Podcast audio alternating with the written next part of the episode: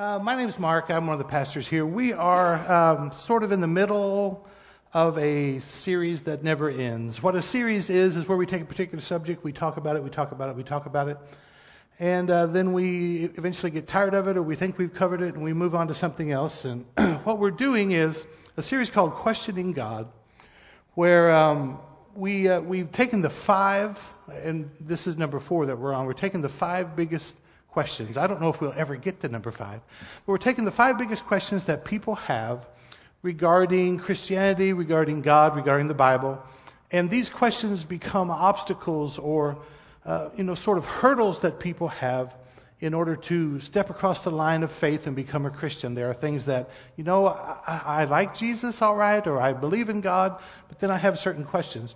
And uh, the question that we've been covering, and we started last week, is a, is a question that it's, it's by far, and I mean by far, the biggest question that people today, anyway, and uh, you know, times change and something, big questions that people had in the 80s, it changes in the 90s, and, but where we are in our culture right now, this is the number one question that people within the church are asking, and especially those that are outside of the church. And that is our main mission if you're here and you consider yourself a Jesus follower, we say this over and over and over. Our main mission in life is to expand God's kingdom, is to share who Jesus is with the world. That's one reason we put this church together. And we say it's a church for people that don't like church. It's not that we don't like church, but there are so many people out there that uh, would consider themselves, themselves far from God.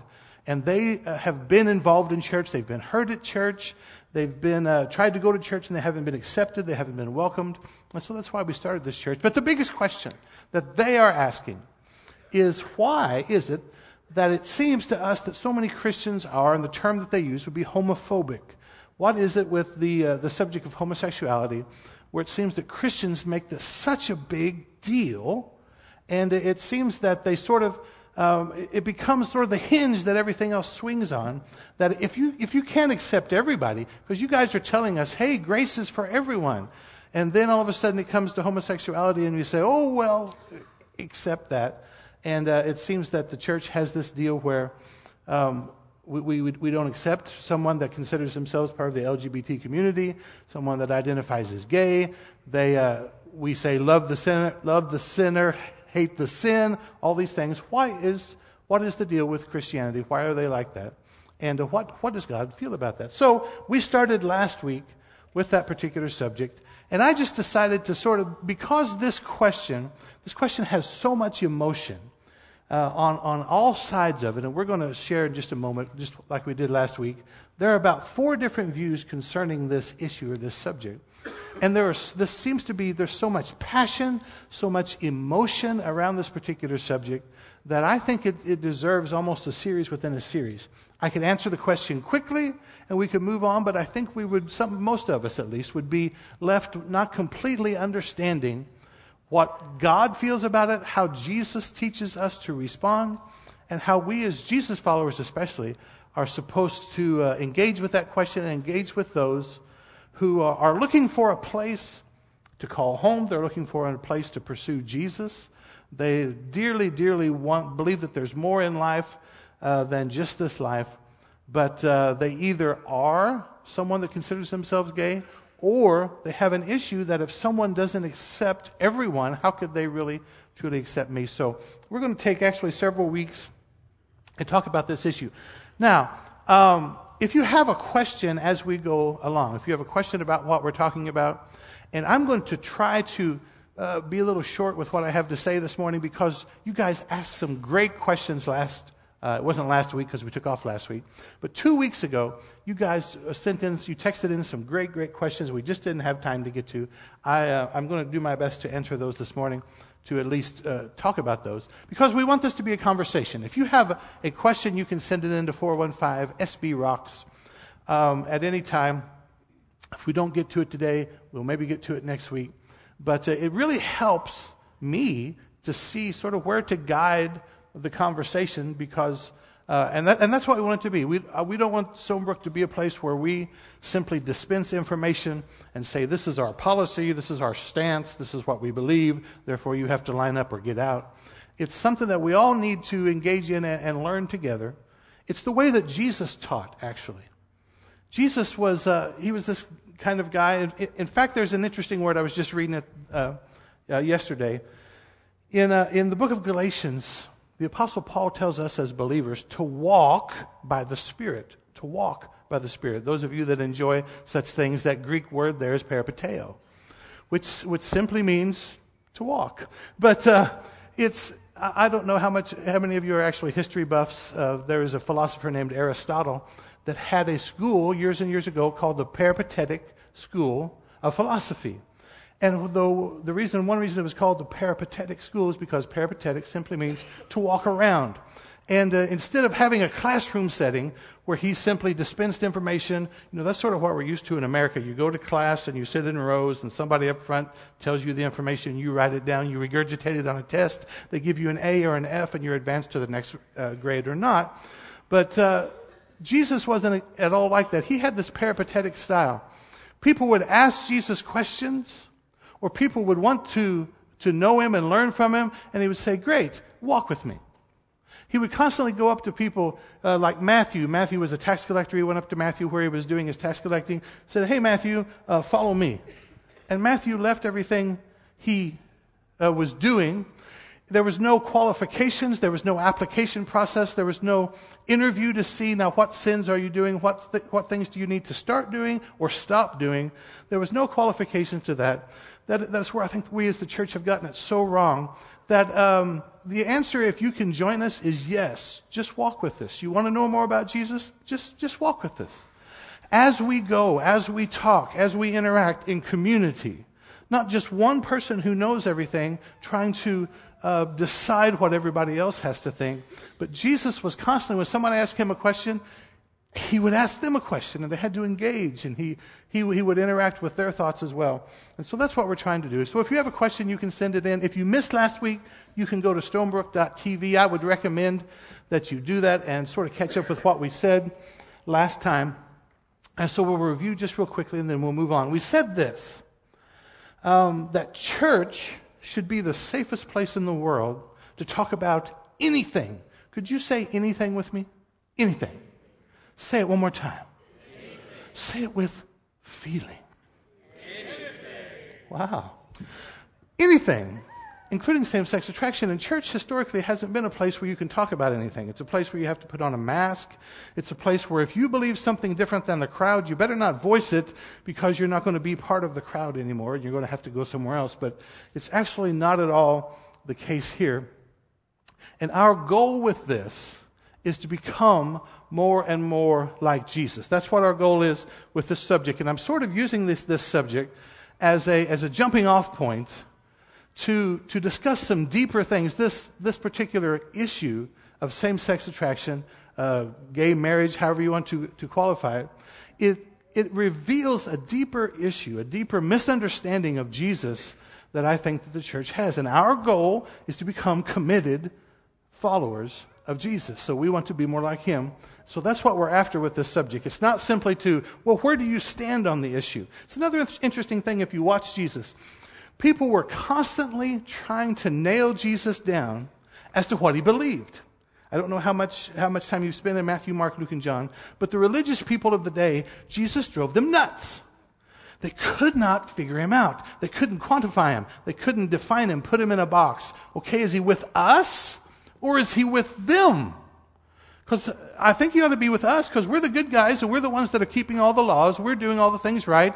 We're doing every single thing that God ever told us to do. Yet this guy comes along that says he's the son of God and he doesn't hang out with us. So they constantly ask him questions. What do you believe on this? Where do you stand on this? What is your position? What is your stance? We need a policy. What is your policy on this, Jesus? And he constantly eluded those questions. He didn't want to be defined. He didn't want to be nailed down because there was already a group of people. They were called the Pharisees. Anytime I say, say the Pharisees, you need to do something to the order of dun, dun, dun, dun. that was really awful. It was just bad. But the Pharisees were, were, the, were, they were the good guys of the New Testament. They were doing everything the right way. They knew the Bible backwards and forwards. You will never be, you can try as hard as you want to. You will never be as good as the Pharisees. You can't do it. There never has existed before or since a group of people that was more strict, that was more, um, that had more fidelity to what God actually said. The letter of the law, the rules, the requirements, the standards, they had the standards raised high. They took some of the standards in the Old Testament and made them even harder.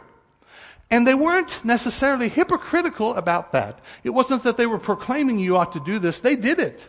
The apostle Paul, uh, talking about his life, the apostle Paul was actually a Pharisee before he became a Jesus follower. He says, concerning the law or concerning the Bible, I was perfect. And see, here's, here's the thing, and, and I'm getting a little bit out, out of order, but that's okay. And I said this last week, that we are called Christians. We're not called Bibleans. Now, I love the Bible. I, have studied the Bible my entire life. I, it, it's just an amazing, amazing, amazing group of, of documents. It's something that I, I cherish very much. But we're not called followers of the Bible. We're called followers of Jesus. We're called Christians, not Bibleans. And this group of people that, uh, that during Jesus' time, the Pharisees, they kept the Bible perfectly. Yet Jesus says, You don't know me at all.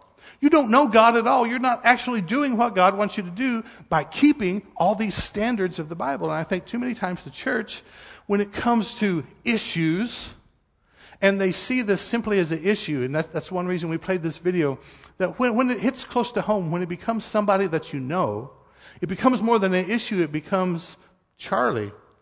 It becomes Susan instead of just the issue of same sex attraction. It's actually a person. And that's one of the things that Jesus came to change the thinking of the people of his day and also us. Is that God is simply not interested in the standards, He's interested in the actual people. So, uh, our goal with all this is to become more and more like Jesus. So, um, I want to go through what I would consider four different um, views concerning what homosexuality is. And uh, Greg, I can't even see what the next slide is. I wonder why that is. Oh, that's what it is? that's why. Before I get to that, we're going to talk about my son Caleb, looks like. This is my son Caleb when he was much younger than he is now. And show the next one. This is my daughter Kristen. Um, just look at that smile. I, I, I dropped Kristen off in Springfield this Friday She's spread her wings. She has a job in Springfield. She's graduated from college. She no longer lives in my home. Dropped her off at her own apartment. The next morning, by the way, I knew she would text us the next morning. It was the first night in her apartment. We dropped her off. We went home. We had no contact with her. I knew the next morning, at some point, we'll get a text from Kristen. I expect something like, I was so scared. I want to come home and be your baby girl the rest of my life. or, oh my gosh, I love being on my own. But the first text we got from her, this is her first text as official adult in her own home. Her first text was, beef is expensive. we were like, yeah, tell us about it.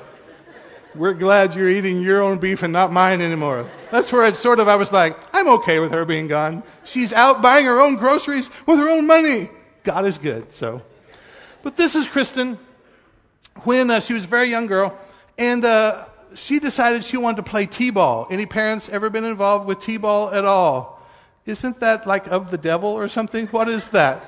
So, as a dad, as a dad that was a sports guy when I was in in um, in uh, high school several several years ago, several several pounds ago, I was an athlete, and so this she's my firstborn. And this is great. She wants to be involved in sports. And so I have all kinds of ideas about what T-ball is going to look like. This is going to be great. I'm going to help coach. I'll see the first practice. We'll get them out there. We'll be working on turn and double plays. We'll work on the hit and run.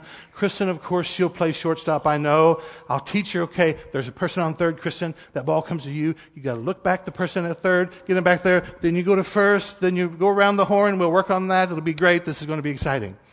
Well, you parents that have been involved with kids in t-ball know that that was stupid.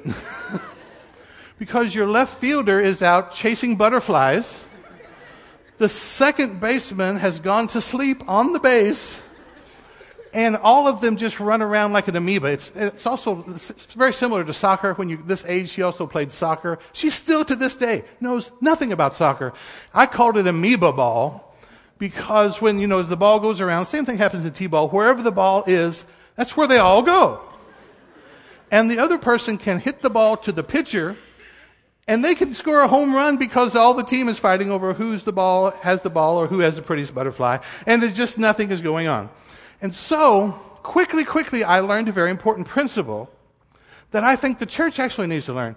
I learned real quickly that the rules of T-ball, the standards of what baseball is supposed to be, like just basic things like when you hit the ball, run to first base. To them, just run. it doesn't matter where. Run to third base, run to second base, run over and give your dad a high five. It really doesn't matter where you run, just as long as you're running. The rules immediately went out the window.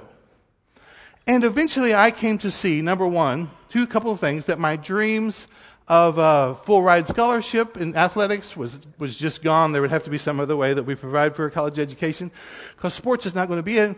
But, but that the most important thing was not the rules, but was that face right there. You see the smile on that face? That's the way Kristen lived her life, by the way. She's just excited about breathing. And the fact that, look, I have a glove. I don't know what to do with it. It's on her left hand. The girl is left handed. I don't know what's going on, but she's so happy that she gets to wear a uniform and take a picture with her T ball outfit. And I came to the point where that is more important than the rules at this particular moment. Now, if she's going to continue on and become a nationally known softball player someday, we'll eventually maybe talk about the rules somewhere down the road, but we'll never get to talk about the rules if I make it about the rules right now. I'm going to have to make it about, we're just glad that you're here with us here, have a little drink thing with the straw in it and a cookie, which was the thing that they were all after anyway. They didn't care. And we didn't keep score. What is with that? I couldn't believe it. I kept score, by the way. I always told my kids afterwards, I know that they said, you know, nobody won or lost, but you lost. okay? Now we're going to have to work on that. No. So, and here's the thing about Jesus that we need to learn, and people are sometimes shocked about this. And, and, they push back against this. I push back against this. I was raised in church. I am, hello, my name is Mark Rowden. I'm a recovering Pharisee. I am a person that was all about the rules, all about the standards, all about the Bible. I've read the Bible many times. I can quote it. I know what the, what the requirements are, and I've always done my best to keep the requirements. And the thing is, it can become a, a pride issue to where that's how we determine if we're doing good or not. That's how we determine if we're separate or not. That's how we determine if I'm better than you or not.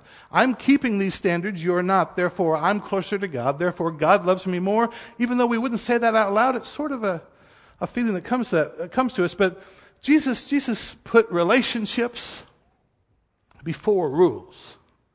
This drove the Pharisees, drove the religious people of the day crazy. He put people before principles and he put love before law.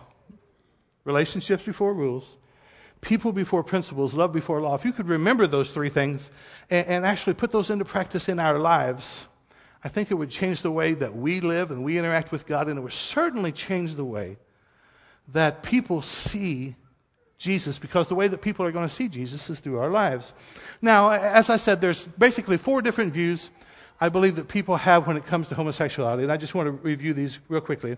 Uh, the first group of people would say homosexuality is a sin, and you cannot be accepted by God as long as you embrace homosexuality in any way. If you consider yourself gay, that means that you are in sin. If you want to be accepted by God, you'll have to not be gay anymore. Here's the policy. If you'll meet the policy, you can be part of us. If not, then uh, you'll have to change or, or not, be, not be included. A second view of that, and I want to try to represent these all as faithfully as I can. And here's the thing. Here's the cool, cool thing about Stonebrook. I love you guys, by the way. I love that I go to this church. If I wasn't pastor of this church, I would still go to church here uh, because we have such a diverse group of people. All four views are held by different people in this particular church. All four at the same time. Yet we still go to church. Being gay is not in itself a sin. In other words, if you identify as gay, it's simply you're saying, This is the direction of my desire. This is the way uh, I am oriented as far as what I desire sexually. However, all homosexual acts are sinful. In other words, if you act upon that desire, then at that time you are entering into a sinful situation. A third view would be that homosexual activity outside of a committed monogamous relationship is forbidden. There are those that look at the various scriptures, and there are about six we'll eventually probably look at those actual scriptures. But there are about six different scriptures that address uh, homosexual activity. And they would say that at the time that the, the Bible, the various books of the Bible were written, that there was not a, a, a defining way to, to say uh, people that were same sex attracted that were living in a monogamous committed relationship. That the Bible is simply condemning these relationships, and, and part of this is a very true thing that at the time, for example, in the Roman culture, there was a patron client uh, relationships, there was relationships within the military when they conquered a nation where homosexual acts were uh, an act of, of dominating another person. So they, they would say, someone that holds this view would say that those particular things are being condemned by the Bible. But because culture did not have a way to say, well, if you are committed in a relationship, and because God is after committed relationships, then that would be okay. The Bible doesn't condemn that in itself. And then there's a fourth view that would say homosexuality is not a sin. I don't even know why we're talking about this. This an antiquated notion. We live in, in 20, uh, what do we live in? 2015. and um, doesn't it make you confident in me as a speaker? He knows what year we are. It's so exciting.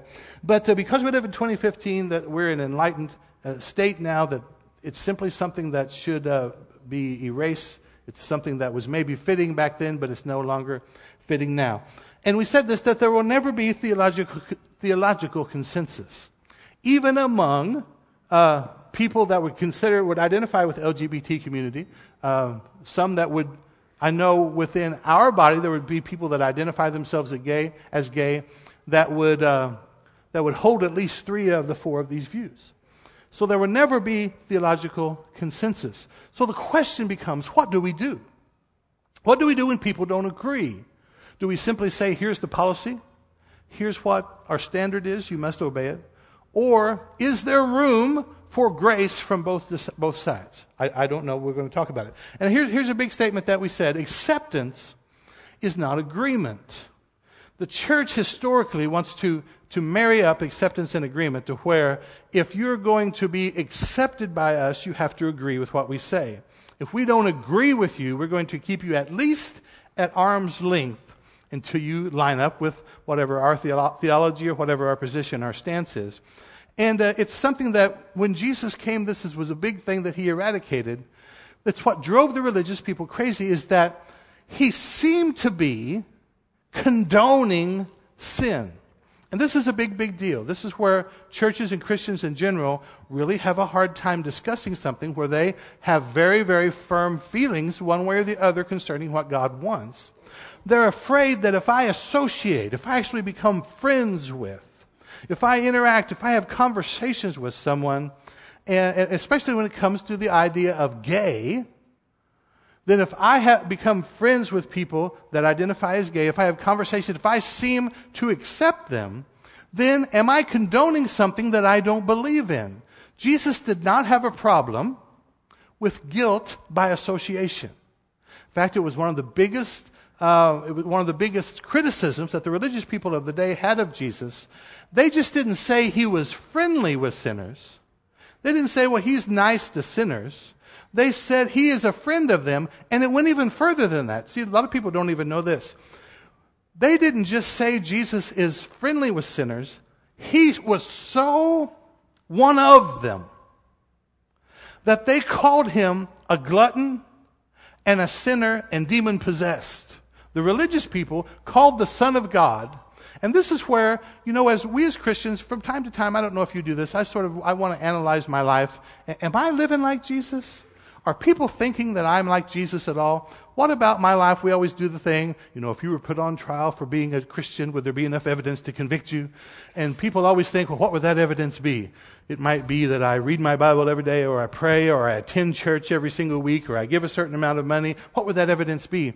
Well, the evidence that they used against Jesus for being like Jesus was they called him a glutton and a sinner and a friend of tax collectors. Tax collectors was the lowest of the low in that particular day. So if you want to evaluate your life and say, you know, am I acting like Jesus? Is anybody thinking that you're just a little bit hanging out too much with the wrong crowd?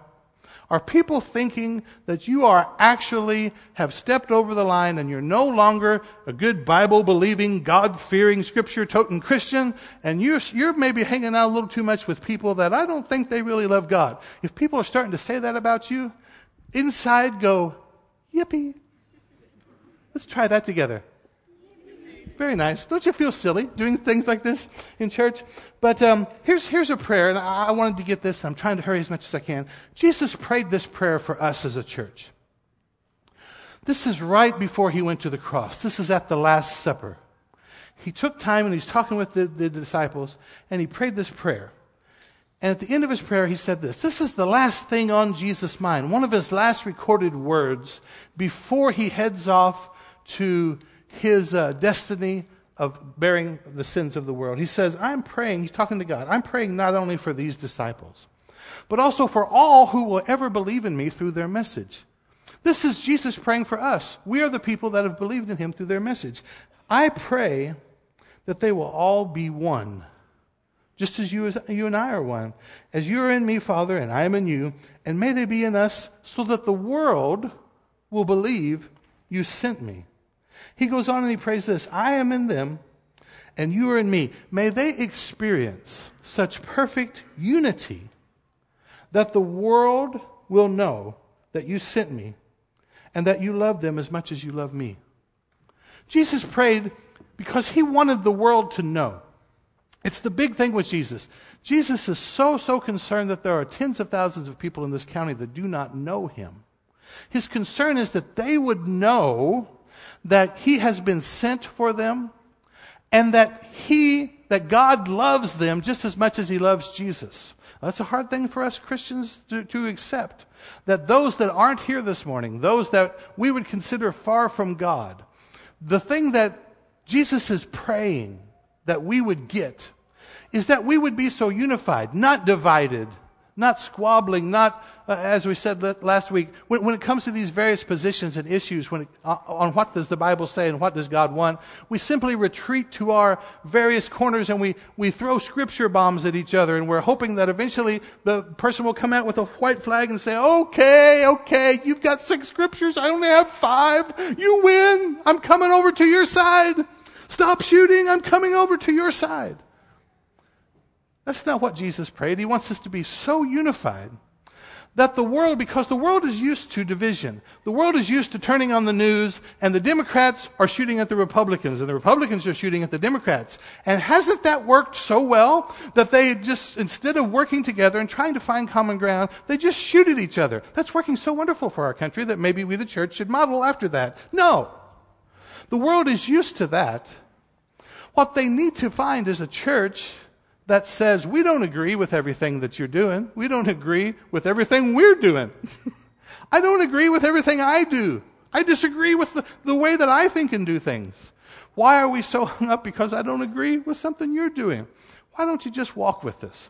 Why don't you come here? Because we are so unified. We have people here that believe all kinds of different things, and we're all messed up in some sort of way. We're all in progress. We're all in process. None of us are there. You're probably further down the road in some things that we are, and maybe we're further down the road in some things that you are. But Jesus said if the world can see that, they will somehow know that I've been sent, and they'll somehow know that God loves them. They'll come in the midst of you, and they'll sense that there's something different here. There's some, there's some sort of acceptance here. I just want to stay here. I don't know if I buy what the fat guy on the stage is talking about yet, but I just want to be here. There's just something different. Now, oh, I hope I can get to all this. I, will try to, I'm, I'm going to try to talk faster now. Jesus was, was uh, many times, like I said, they were coming to Jesus and they would ask him certain questions. And this is an instance where they asked Jesus a question. I'll just go to it. Matthew chapter 22. But when the Pharisees, those are the religious people, heard that he had silenced the Sadducees, other group of religious people, see, it's always been that way. You know, we, we talk about, well, you got the Baptists and the Presbyterians and the Northern Baptists and the Western Baptists and the just kind of Baptists and the really, really Baptists, and there's all these different groups. There's always, it's always been that way. That's what religion always does. That's when, when people start to say, well, we believe this, but we don't believe that, so we can't hang out with you. We're going to go over here with a group of people that just believe like us. It's always been that way. The Pharisees heard that he had silenced Jesus, the Sadducees, with his reply. They met together to question him again. They're trying to trap Jesus in his words. One of them, an expert in religious law, tried to trap him with this question. Here's the question Teacher, which is the most important commandment? The most important. What's number one in the law of Moses? Now, this teacher of the law, he's an expert. He knows that there are approximately 613 different commandments, different standards. It's not just the big 10. There's a whole bunch of them. And if he can get Jesus to sort of say what his pet one is, then he can argue, oh, you think that's the most important? Well, I think this is the most important. Now Jesus is completely off his mission and he's drawn into this theological argument, and the people in the crowd will be divided and they won't follow him anymore. They're asking Jesus, what's the most important? So his answer is extremely telling. Jesus replied, You must love the Lord, your God, with all your heart, all your soul, and all your mind. This is the first and greatest commandment. How many of you would agree that it is most important to love God, to have a relationship with God? That would be number one. Just if you can agree with that, just raise your hand. But here Jesus does something, and I don't think I've ever gotten this uh, my entire life. I've always read it. Uh, I'm like most people. You read certain things and you just never, it just never clicks with you. Then he says this next thing, and this just really, this really messes with my brain. He said in verse 39, uh, but a second is, what's those next two words? Now this is really sort of troublesome to me. Because, wait a minute, Jesus, I thought you said this one was the first and the greatest. It's like, what is the best? I, I, something that I, being the uh, sort of, I don't, there's no other word besides but just to say, anal, anal retentive, you know what I'm saying? OCD person that I am. When people say, what is the, who is the best at something? And they give like three people, Oh, you didn't understand the question. I ask who's the best. You can't have three best. It just has to be one best. So Jesus says this, this first one, you got to love God. You got to do what God says. You have a relationship with Him. But Jesus introduces this saying, uh, no. A second is equally important. Love your neighbor as yourself. Love God is the most important, but the second one is equally important. Now, let me ask you a question. Just be honest. If I would have asked you before this message, just see you on the street, see you at McDonald's, Walmart, whatever, and I say, I just want to ask you a theological question because that's just the way I roll. Is it more important to be right with God or right with this person at work that you really can't stand that does things that are opposed to God? Is, there, is it more important for you to love God or love them? What would you have said? How many of you would have said, you know, if it comes down to it, it's more important for me to love God? Raise your hand. That's what I would say. I gotta, I gotta stick with God here. I mean, you know, cause, cause he's God. That's just, you know, you have to do what God says. He's in charge. He's the boss. And it's the first greatest commandment. But Jesus said a second is equally as important. Love your neighbor as yourself. And then he goes on and he makes this statement. The entire law.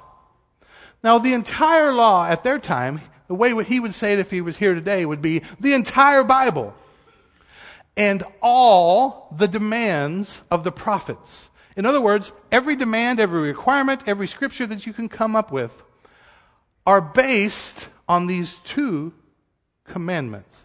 In other words, what Jesus has done is he has erased the Bible and says, do these two things, and you got that, all the rest. You don't need to do that if you're doing this. But he says they're equally important. Now, I have some, some drawings you can put up there because here's the two commandments love God, love people. That's what it boils down to. This is what Jesus is saying. This is the most important thing. But now, and I had Joe make me a little, uh, put up the next slide there, make me a little demonstration. There at the front, that's me. That's back when I was in shape and working out. But now here's the way I've always viewed this is I have me here. Do you see the resemblance? There I am. It looks just like me.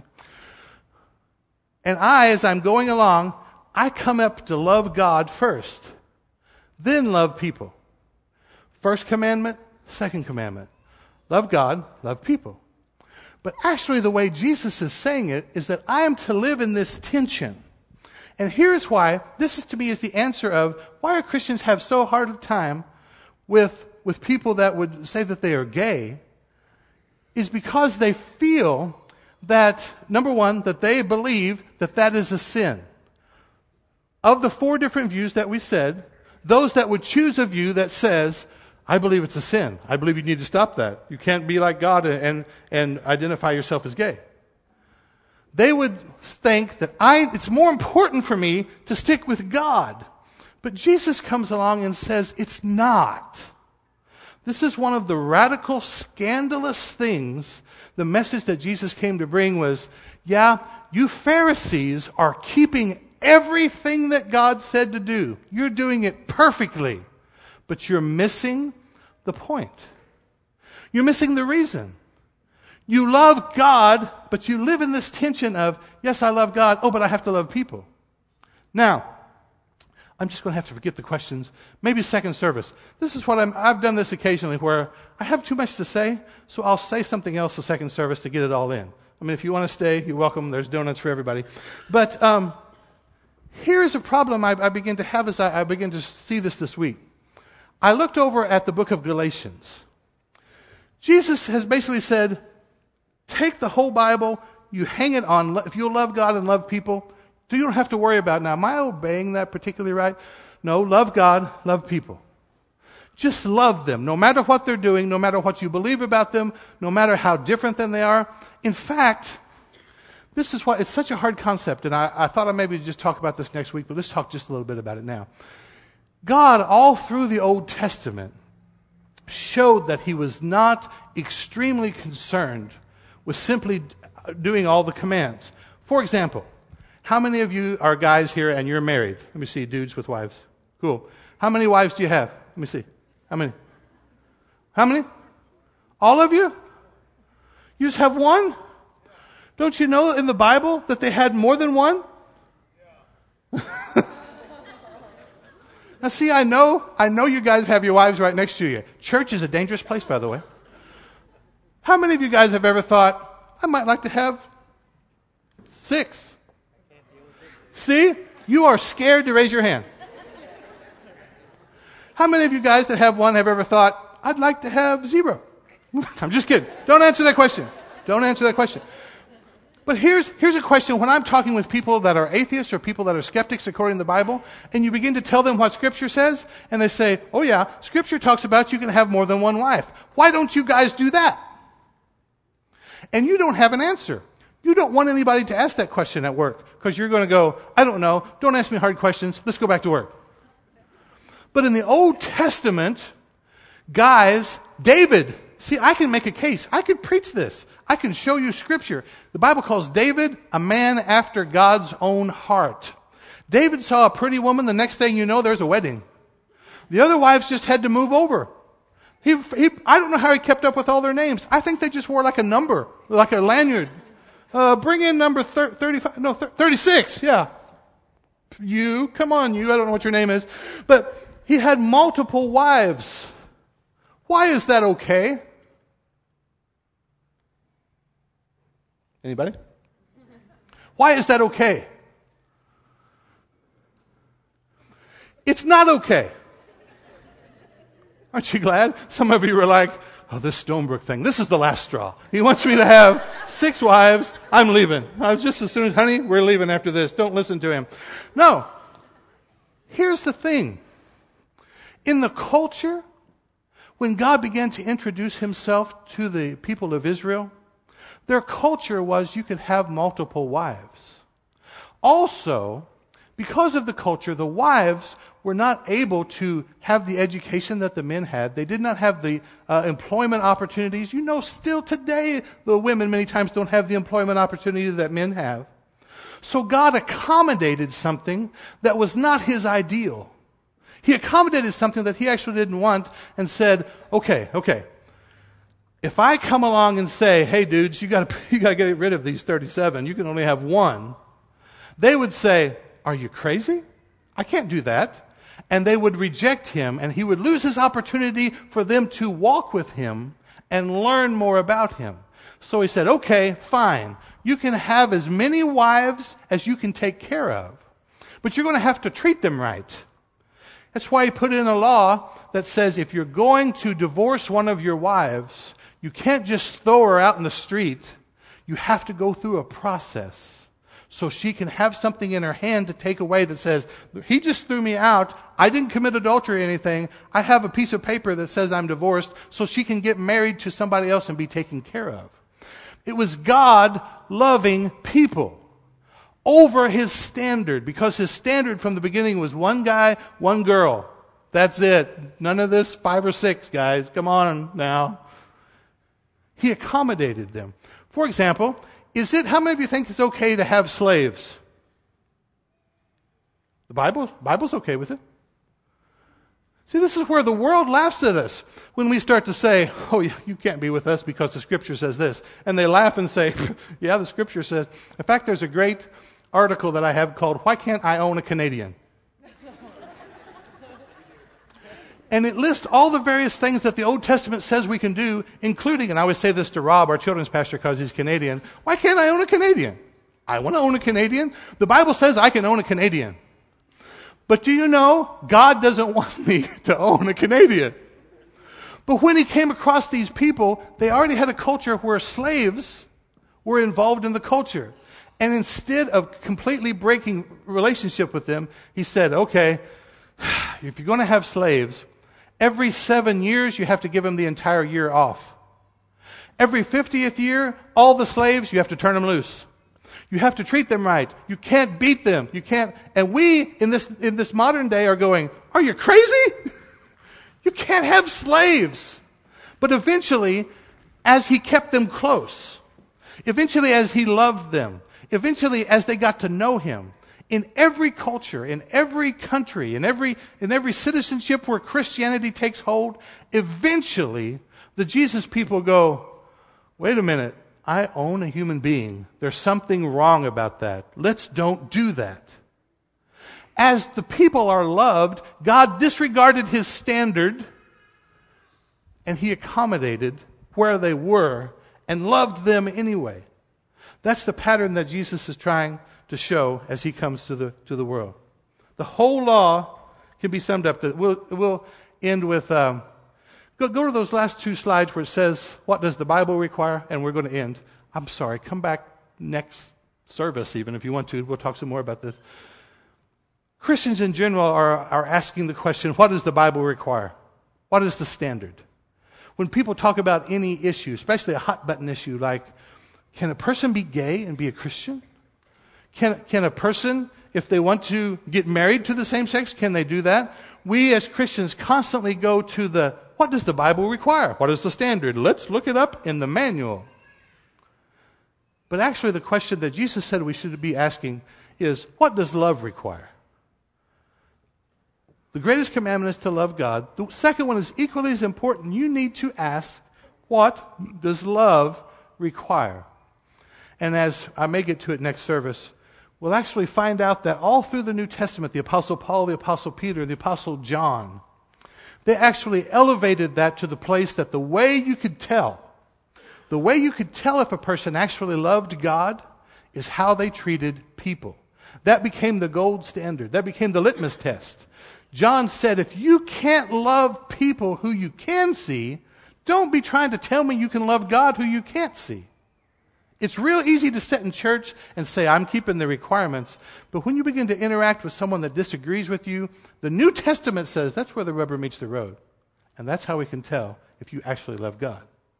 What does love require? So I'm going to pray for us get us out of here. Hopefully, you sent in even more questions that we didn't get to answer, and we'll eventually get to them. But uh, Father, I thank you so much for, for a place called church. Uh, hopefully, sir, we're getting a little closer to what you envisioned. Help us, Lord, to be a group of people that just are so, so crazy about you that we want people to be as close to you as they possibly can.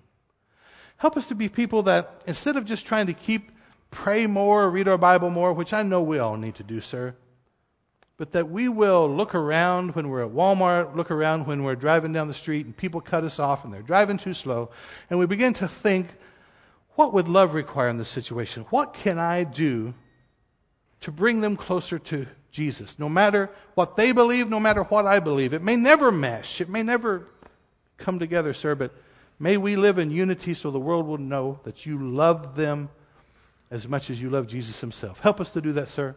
In Jesus' name. Amen. Thanks, guys, for uh, being involved in this conversation. We'll hit it up again next week. Have a great week. We'll see you then.